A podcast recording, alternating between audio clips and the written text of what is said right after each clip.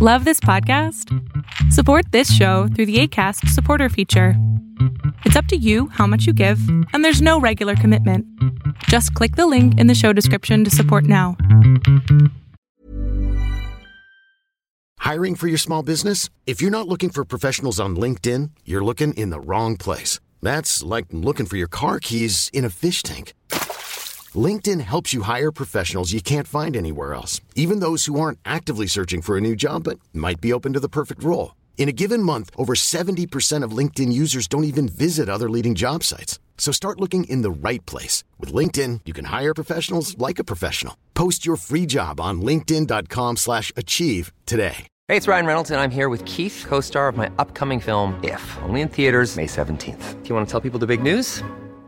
All right, I'll do it. Sign up now and you'll get unlimited for $15 a month and 6 months of Paramount Plus Essential Plan on us. Mintmobile.com/switch. Upfront payment of $45 equivalent to $15 per month. Unlimited over 40 gigabytes per month. Face lower speeds. Videos at 480p. Active Mint customers by 531.24 get 6 months of Paramount Plus Essential Plan. Auto renews after 6 months. Offer ends May 31st, 2024. Separate Paramount Plus registration required. Terms and conditions apply if rated PG.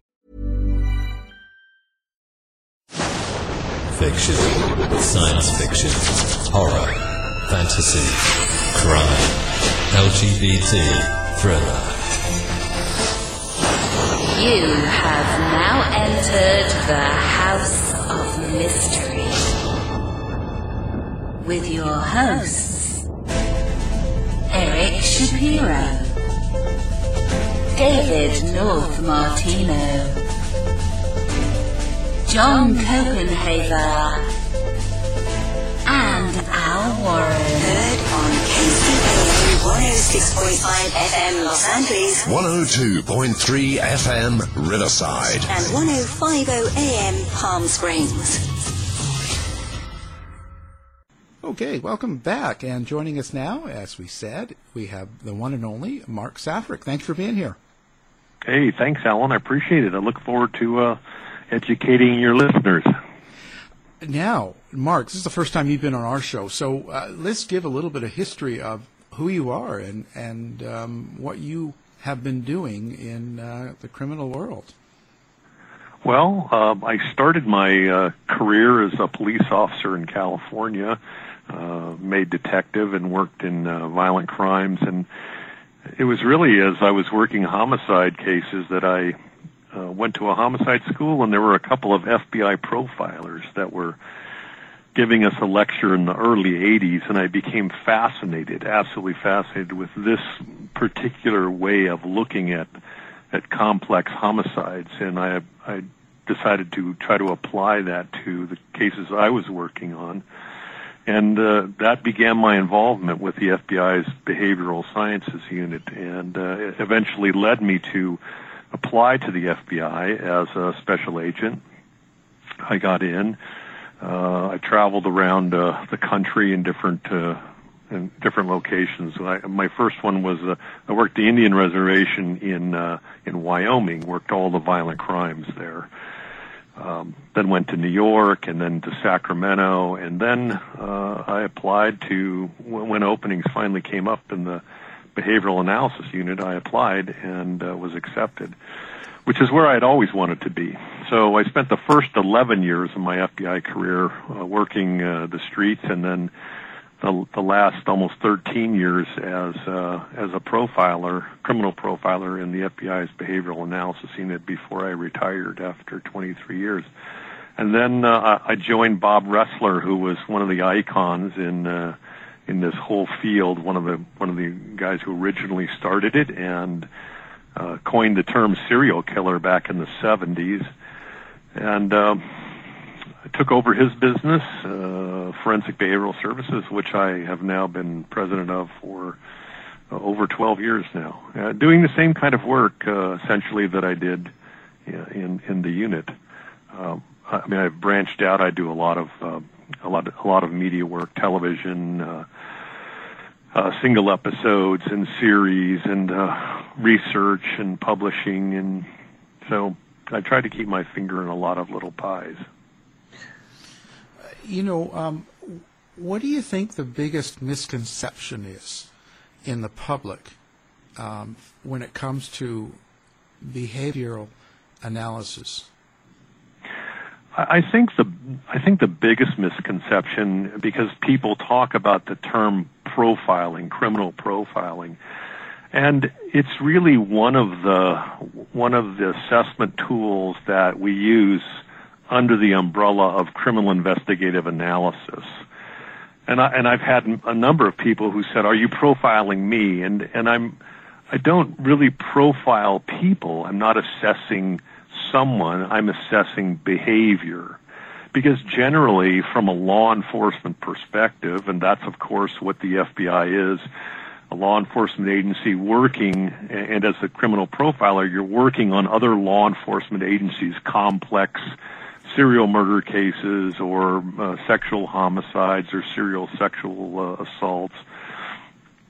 You are assessing behavior because generally we don't have the offender. We have a crime, and we have a crime scene. So it's really looking at these complex cases from a multidisciplinary approach. Criminal profiling is really, I think, from what most people think of it, and I think a lot of that is framed through their reference in television shows that have appeared over the years, that, you know, we are looking at the killer, assessing the killer, but really we never have the killer for the most part. We only have what the killer leaves behind or what the rapist leaves behind. Their behavior, the physical evidence, the forensic evidence, that whole dynamic totality of the circumstances of particular types of crimes. And from that, we then extract information, induce information, deduce information to come up with sort of a composite of an individual. That would be criminal profiling, but there are a number of other aspects that we can be involved with law enforcement agencies, from helping craft search warrants to investigative considerations to expert testimony work in cases, which I have done a lot of. Generally, I would say that all of this comes from crime scene analysis. You have to understand the dynamics of what's happening in these cases. And I think it's important to understand, for people to understand, that most violent crimes really are not amenable to being behaviorally assessed because there's simply not enough behavior. So the types of crimes that we would get involved in, or the cases that I get involved in, are much more complex, where you have multiple victims or multiple offenders, or you have a significant period of time that the two spend together, and a lot of aberrant behavior or excessive violence. When you have what we would describe as psychopathology within the crime, that's extensive, that is really the realm within which we work. But I think the general public gets skewed about profiling, and it's just profiling the killer, looking at the killer and assessing them, and it's really not, that's really not the process. Have you noticed a big change in these killers and serial killers nowadays as compared to what they were in the 60s and 70s? I think with the advent of the advances in forensic technology, I've noticed, not in all killers and probably in very few, but there are some of the more organized, intelligent offenders who will take into account the forensic advances that have been made, so they're more aware of leaving particular types of forensic evidence. I remember working a serial case of a young man who was raping and murdering elderly females, and was actually removing the fingernails of these women. I think he thought that, in the struggle when they would scratch him, that he was leaving DNA under their fingernails. So he was making a conscious effort to have that, you know, forensic evidence taken away. So I think there are some cases where, you know, they're more conscious, but a lot of what drives, you know, especially serial offenders is, you know, a need-driven behavior, what we would really describe as ritualistic behavior. And that behavior really has to be engaged in by these offenders. It's part of the crime for them, but oftentimes it's it can also be detrimental in terms of the fact that it causes them or forces them to leave, you know, more evidence than they normally would. So now the series Mindhunter has been pretty popular in the public. What's your feeling on that? Is it a good thing? You know, there's been a lot of shows over the decades. I think people sometimes get concerned that we're, you know, all of these television shows, whether they're true crime or, you know, odes to true crime, are instructing offenders, and maybe to a small extent they are, but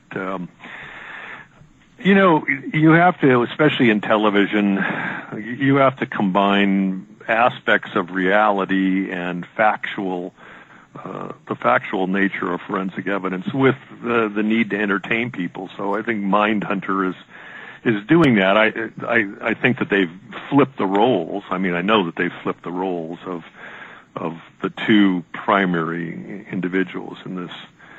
My partner is actually one of those individuals, but he actually had the larger role. He was the one organizing and taking the research forward, but he's treated in the series as the one who's really not interested. And so factually, nobody really would know that unless you were, you know, had been involved in the FBI's behavioral unit. But I mean, overall, I think they've tried to recreate the killers that they're interviewing and sort of the dynamics of how this process started, you know, to make it both factual and entertaining at the same time. Mm-hmm. Yeah, we talked to Ann Burgess as well, and she said pretty much the same thing. Yeah. I know Ann very well, so yeah. Yeah, I mean, they're taking quite a few liberties with the show. So. Oh, for sure, yeah. But I think, I mean, you have to do that, whether it's Criminal Minds or it's CSI Las Vegas, which I consulted for about 8 or 9 years. You know, you have to take I know from that show at least, you know, they were trying to be accurate, forensically accurate and process-wise accurate, but of course you're also doing a show, you're trying to entertain people in a very short period of time. So, you know, time frames get crunched and you know, there's a lot of liberties taken, you know, because if you tried to show the reality, especially like of what I do, it would be mind-numbingly boring, right? So you have to make it entertaining for people. So now you've you've added to your repertoire. You've written a book, and it's called Spree Killers. What was the cause of that? Like, why did you write that? I was actually up in Pennsylvania getting ready to lecture for my co-author, Dr. Catherine Ramblin. And we were having dinner one night, and this was about 1.5 years ago, when we were discussing a case that had happened, it got a lot of national attention. The Dwight Lamont Jones case in Arizona, and we recognized that in discussing the case that law enforcement had actually been in a position to proactively intercept Jones before he was able to kill more of the victims that he had on his list. And we thought that was an interesting dynamic, one, for two reasons. One is that this was really a spree killing, and spree killings really have not gotten very much interest through the academic and research world. But also, you know, quite opposite to what you find in serial and mass murders, which typically law enforcement is in a reactive mode to those cases. They're always responding to the case.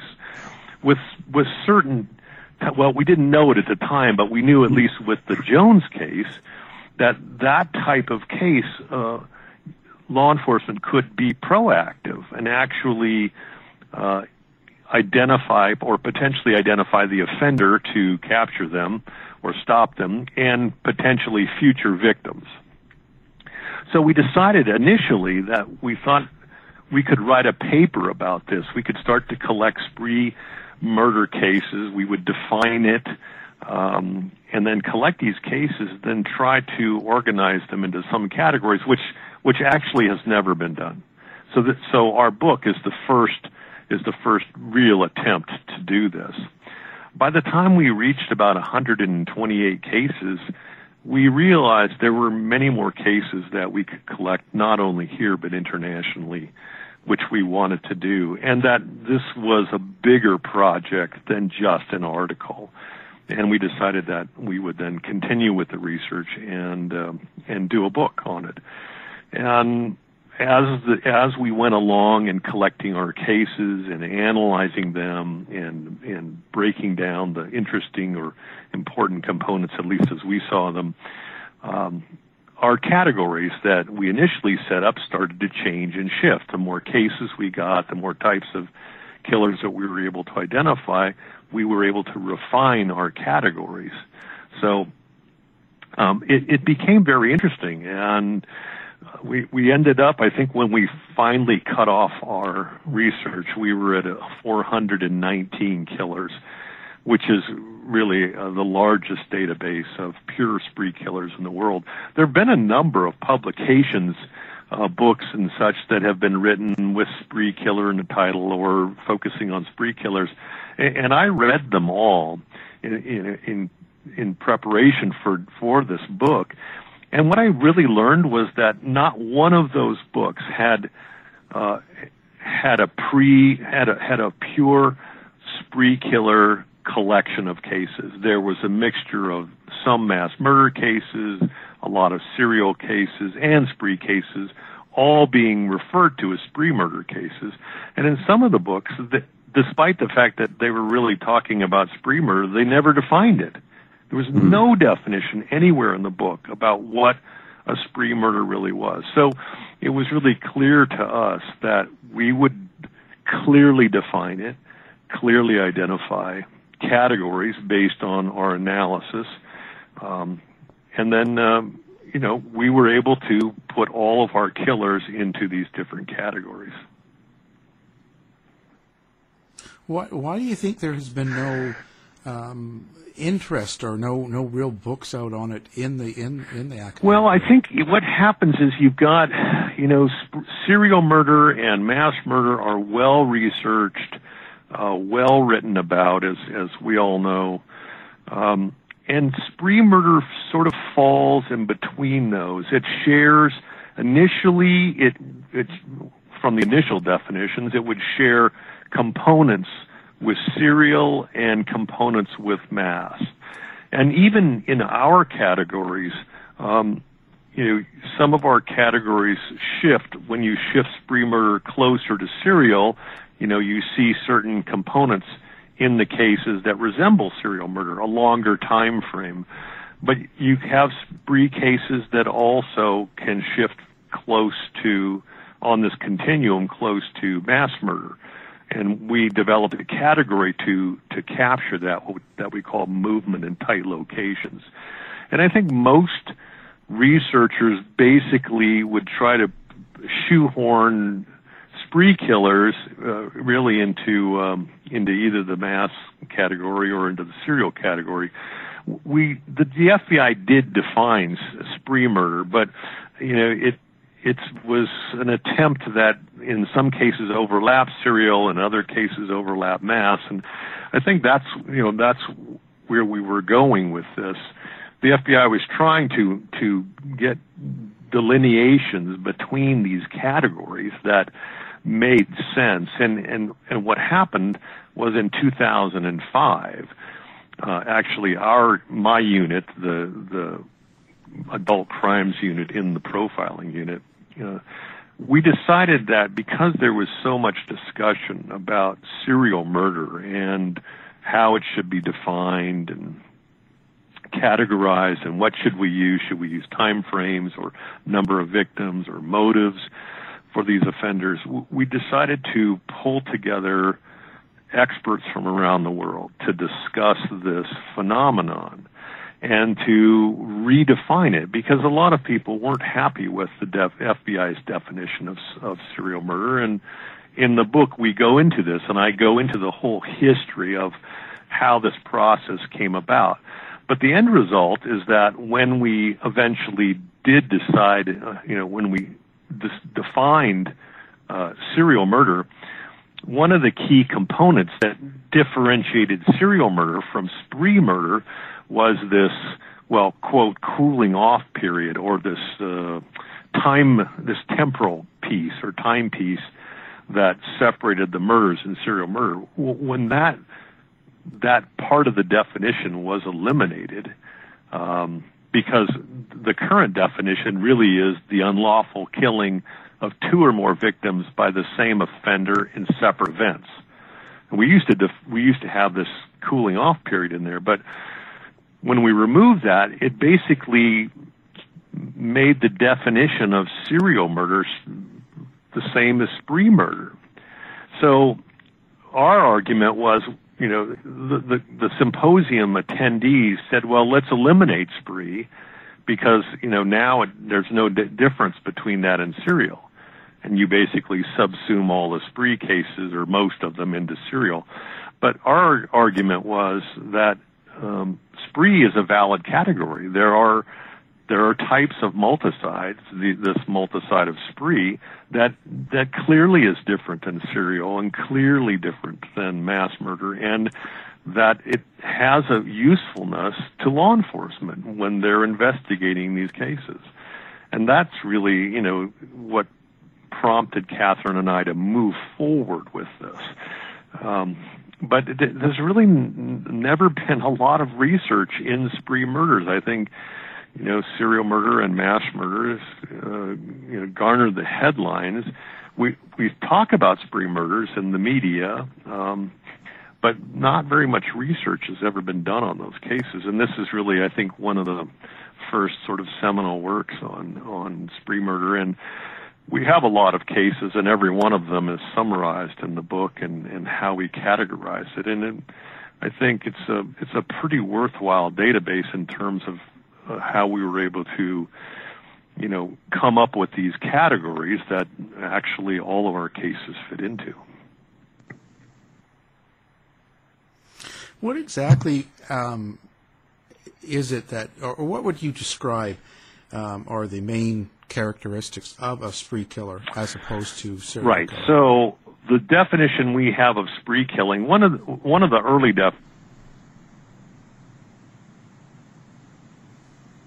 we didn't think two victims was too close to the serial murder definition.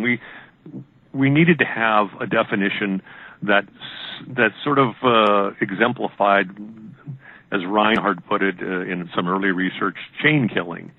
And so Catherine and I thought about this very carefully because definitions are very important. We didn't want to go too far afield and change up everything, but we wanted. How would you like to look 5 years younger? In a clinical study, people that had volume added with Juvederm Voluma XC in the cheeks perceived themselves as looking 5 years younger at 6 months after treatment. Look younger, feel like you. Add volume for lift and contour in the cheeks with Juvederm Voluma XC. Reverse signs of aging by adding volume to smooth laugh lines with Juvederm Volure XC. For important safety information and to find a licensed specialist, visit Juvederm.com. That's Juvederm.com. Not for people with severe allergic reactions, allergies to lidocaine, or the proteins used in Juvederm. Common side effects include injection site redness, swelling, pain, tenderness, firmness, lumps, bumps, bruising, discoloration, or itching. There's a risk of unintentional injection into a blood vessel, which can cause vision abnormalities, blindness, stroke, temporary scabs, or scarring. Talk to a licensed specialist to find out if it's right for you. Planning for your next trip? Elevate your travel style with Quince. Quince has all the jet-setting essentials you'll want for your next getaway, like European linen, premium luggage options, buttery soft Italian leather bags, and so much more. And is all priced at 50 to 80% less than similar brands. Plus, Quince only works with factories that use safe and ethical manufacturing practices. Pack your bags with high-quality essentials you'll be wearing for vacations to come with Quince. Go to quince.com/pack for free shipping and 365-day returns. If you're looking for plump lips that last, you need to know about Juvederm lip fillers. With Juvederm Volbella XC and Juvederm Ultra XC, your lip look, whether it's subtle or bold, can last up to 1 full year with optimal treatment and no additional maintenance. Find a licensed specialist and see if it's right for you at Juvederm.com today. That's Juvederm.com. Add fullness to lips in adults over 21 with Juvederm Volbella XC or Juvederm Ultra XC. Do not use if you have severe allergies or a history of severe allergic reactions, or if you're allergic to lidocaine or the proteins used in Juvederm. Tell your doctor if you have a history of scarring or taking medicines that decrease the body's immune response or that can prolong bleeding. Common side effects include injection site redness, swelling, pain, tenderness, firmness, lumps, bumps, bruising, discoloration, or itching. As with all fillers, there's a rare risk of unintentional injection into a blood vessel, which can cause vision abnormalities, blindness, stroke, temporary scabs, or scarring. For full, important safety information, visit Juvederm.com. Hey, it's Ryan Reynolds, and I'm here with Keith, co-star of my upcoming film, If, only in theaters May 17th. Do you want to tell people the big news? All right, I'll do it. Sign up now and you'll get unlimited for $15 a month and 6 months of Paramount Plus Essential Plan on us. MintMobile.com/switch. Upfront payment of $45 equivalent to $15 per month. Unlimited over 40 gigabytes per month. Face lower speeds. Videos at 480p. Active Mint customers by 531.24 get 6 months of Paramount Plus Essential Plan. Auto renews after 6 months. Offer ends May 31st, 2024. Separate Paramount Plus registration required. Terms and conditions apply if rated PG. I wanted to just take the spree definition that existed and basically tune it up. So the way that we've defined it is at least 3 murders in at least 2 locations arising from a key precipitating incident that continues to fuel the need to kill, and that these murders occur fairly close in time. And we recognized that, you know, when you say fairly close, you know, well, fairly close to one person can mean one thing and to somebody else can mean something different. But it's at least three murders in at least 2 locations where the first murder, sort of what precipitates the first murder, fuels the rest of the murders. And our time frames, and that's why we have categories that, and some get closer to serial where those time frames are spread out more in terms of weeks. And then we have others that move, like the movement in tight locations, which generally moves closer to mass murder, where the time frame may be hours or, you know, a day or a much shorter time frame. So that's how we defined spree, and we also discussed our use of the term fairly close in time, because if you make it so defined that we didn't want cases to be excluded that we really felt were spree cases. So we used this term fairly close in time. But in each of the categories, we define that. What defines the category? And so we're pretty clear about that. Do you think that the policing and police agencies get enough training not at in all. This area? I mean, I know I've been through a lot of training, of course, especially within serial murder, sexual homicide, mass murder. But there's almost no training on spree killers, and I think that is one of the premises that we're really trying to get out to law enforcement. That is, if you can recognize that you have a spree killer, there are things you can do to become proactive if you have the right category. And I just don't think law enforcement gets that kind of training, you know, about this type of multicide. We get training, and I do it myself. I lecture a lot on sexual homicide, on serial murder, and on mass murder. But the actual training on spree killers, and this is borne out by the paucity of research that is out there on this type of multicide. I think law enforcement would benefit greatly, especially violent crime investigators, homicide investigators, to understand sprees, how they're defined and categorized, and then when they get those kind of cases, to then be thinking about, you know, is this the type of category? Do our cases fall into a category that where we can be proactive, or do they fall into another type of category where we can't be? Because if we can't be proactive, then we just have to go back to good old, our police work, you know, boots on the ground, you know, forensic work to solve these cases. But if you recognize you may have a different category that you may be able to work with proactively, then you can, you know, move forward in that direction and hopefully save lives and or, you know, intercept the offender. When I think of spree killing, I think of Charles Starkweather and Carol Ann Fugate, as well as John Allen Muhammad and Lee Boyd Malvo.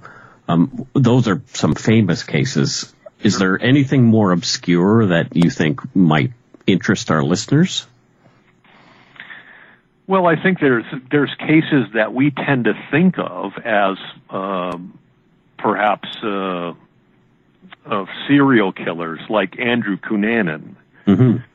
Right. So I think if you ask most people, law enforcement people or researchers, criminologists, they would probably put Cunanan in the category of serial killer. But actually, you know, he kills, although the time frame is quite long, and he's one of the longest in our research. He is killing over that time frame, and he is on the move the whole time. So he really is, by our definitions, a spree killer. And then you take someone like Anders Breivik, very well known killer in Norway. And I think most people think of Breivik as a mass murderer, which he is. There's no doubt that he's a mass murderer. But I think most people don't know that Breivik, you know, set a bomb off in Oslo, Norway, that killed 8 people.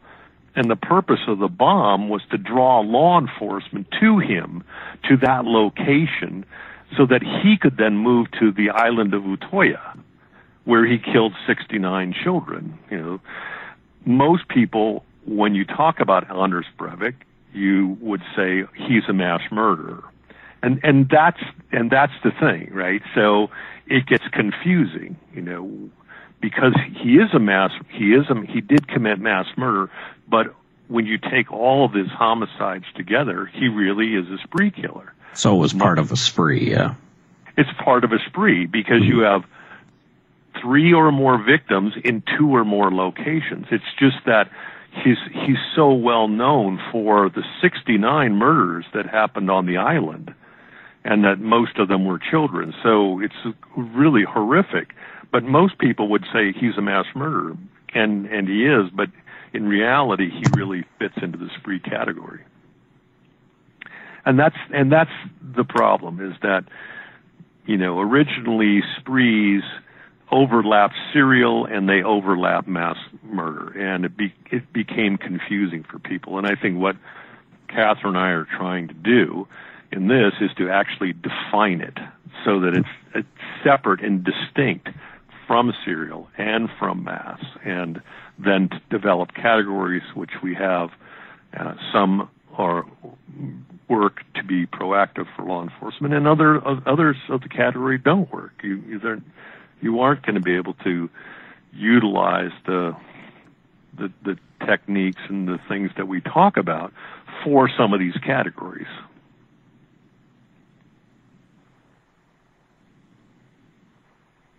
So now, what were some of the most unique cases you've dealt with in the serial killer world? I've dealt with serial murder cases around the world because, of course, the FBI has an international presence through our legal attaché. So we get requests. When I was in the unit, we got requests from all over. Of course, most of our cases come from within the U.S., but I would say the Robert Yates case, for me, the Spokane serial murder case, was one of the bigger cases that I worked on. It was a case that I not only worked on when it was unsolved, but also after it was solved, and then testified as an expert witness for the Pierce County prosecutor's office for two of the homicides that Robert Yates had committed. But the Rodney Alcala case that I've worked on for New York District Attorney's Office, and sometimes these cases weren't actually my case, but I would travel with a colleague, to work on a serial case, the Baton Rouge serial killer, Derek Todd Lee. I was down there. We developed a very good strategy for identifying Lee. So some of the cases I've had, I've worked on and then actually testified in those cases, and others I've worked on, but they're all there. There's no case that we would get in the unit that wasn't really a high-profile case. If it's coming into the behavioral analysis unit, especially if it's a serial murder case, then it's garnered a lot of national attention. What's your thought on these high-profile cases being televised during the whole court? I think that's process. Fine. I don't have a problem with any of that.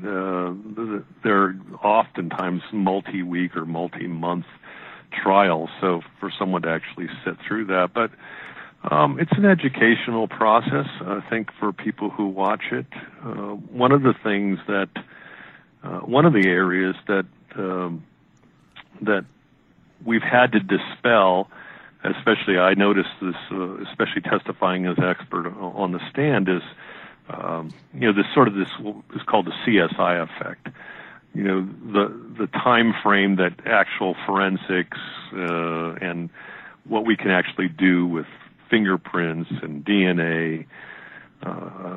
Sometimes on television is unrealistic, and juries who watch a lot of television oftentimes have an unrealistic expectation of what we can do with forensic evidence in the lab. And sometimes testifying is basically a way to educate the jury as to what we can and the limitations of certain types of forensic analysis.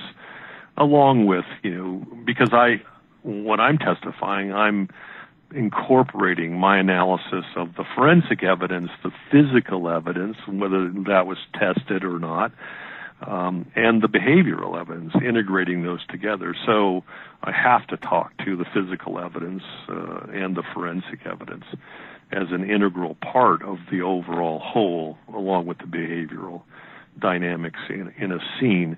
And sometimes educating the juries about, the limitations of what, what's really realistic in terms of getting fingerprints or, touch DNA or, whatever expectation they might have about certain types of evidence.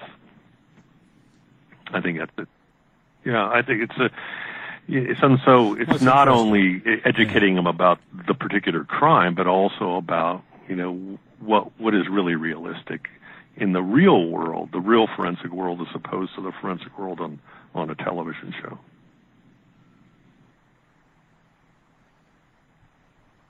Yeah, quite a difference. I don't know, I was just wondering if social media, or if you think that things being televised, because if you know some people get really put under scrutiny by so many others just outside of it. They might not like you, or they don't like your hair or your tie. Well, you know, I mean, look at Marcia Clark and all that. I just wonder if well, really I guess it just depends on how much media attention it gets. You know, there's not very many high-profile trials that are televised, but all of the information is, you know, being vetted through a judge, through the prosecutor and defense attorneys, as to what can come in legally, what can't, what's heard outside the presence of the jury, and then of course these are decisions all made by the jury. So, you know, I don't know that it certainly would affect the people within the trial, but I don't know that it affects the outcome of the trial, and that would be my bigger concern about televising something.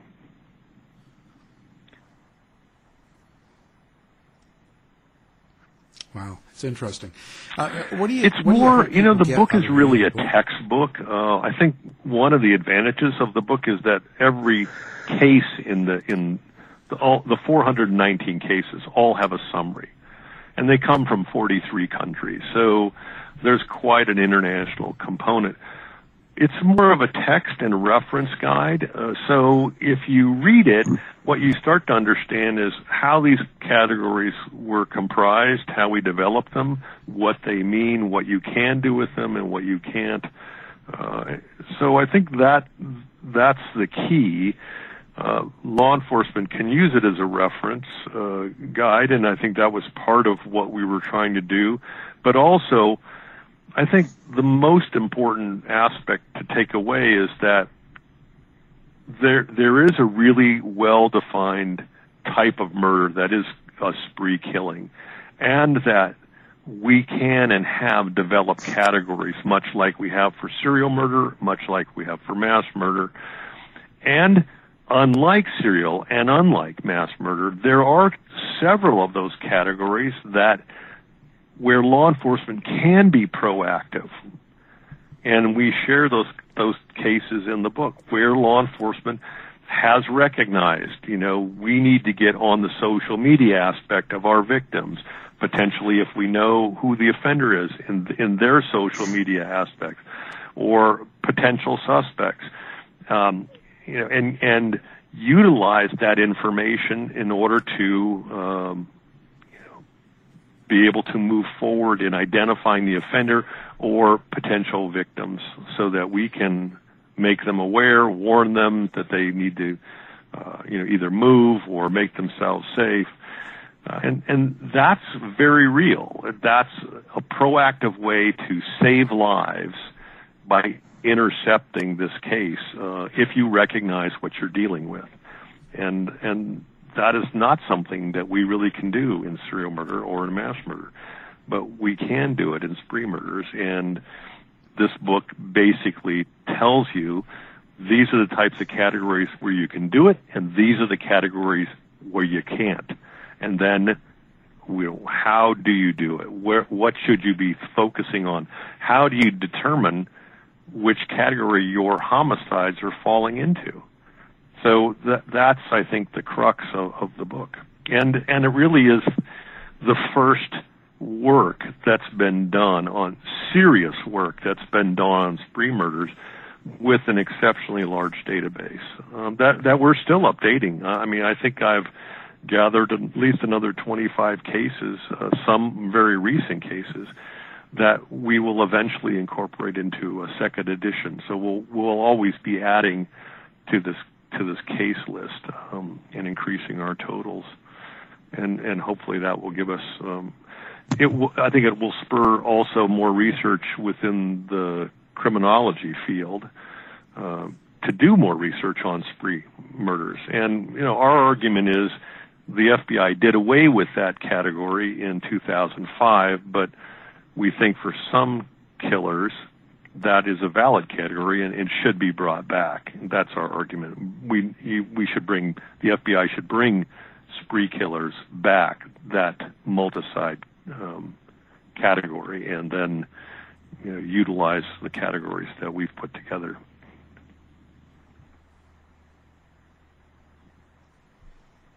And when you say international component, do you find that spree killers and even serial killers in other countries have a different format or way that they kill, and do the police take a different? Because there's so much a real diversity in the types of cases that we have internationally. So we have 43 countries, and some of those are very poor countries, some of those are Western countries. So it's difficult to compare all of the international cases. But what I think some of the overall generalities. For most of our offenders, they follow along with what we found in the United States in terms of being male offenders, mostly white offenders. I think the weapons used internationally change from the U.S., that internationally we find the use more, you know, a greater use of edged weapons as opposed to guns in this country. But on other areas, it's difficult to compare a particular country to the U.S. or the countries that we've looked at to other countries, just because there's such a diverse range of economic success and culture and population. But I think generally. The more, I would just say, sort of the topics across the board, male offenders, Caucasian offenders, still holds true internationally. Weapons change, whether they're traveling from the scene in a vehicle or on foot, that changes. But overall, I would say pretty homogeneous group of offenders in the major categories or in the major aspects of these killers that we looked at around the globe. And we're still trying to gather, you know, we know there are spree killers in every country. It's just that we didn't have really the resources to make contacts in every country. We utilized our resources. I utilized my international resource contacts around the world to get cases in a number of countries, but we know that these killers exist everywhere. We would really like to get more international spree killer cases, and perhaps if we have more, then we can actually make a comparison among, say, countries in Africa or in South America. So maybe with more of those cases, we could make some comparisons. But right now, I don't think it would be a fair comparison to look at the international component just by itself.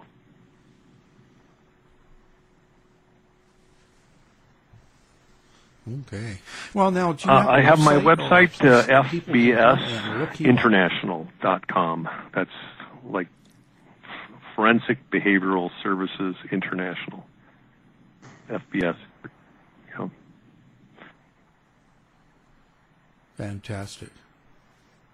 Okay, we'll have that up on our website along with your book, so people listening can do one click and pick up the book. Again, thank you very much for taking the time. Thanks very much, Alan. I appreciate it, and I hope your listeners found it interesting. Thanks so much, Mark. To find out more about our show, guests, or to listen to past shows from our archive, please go to www.houseofmysteryradio.com.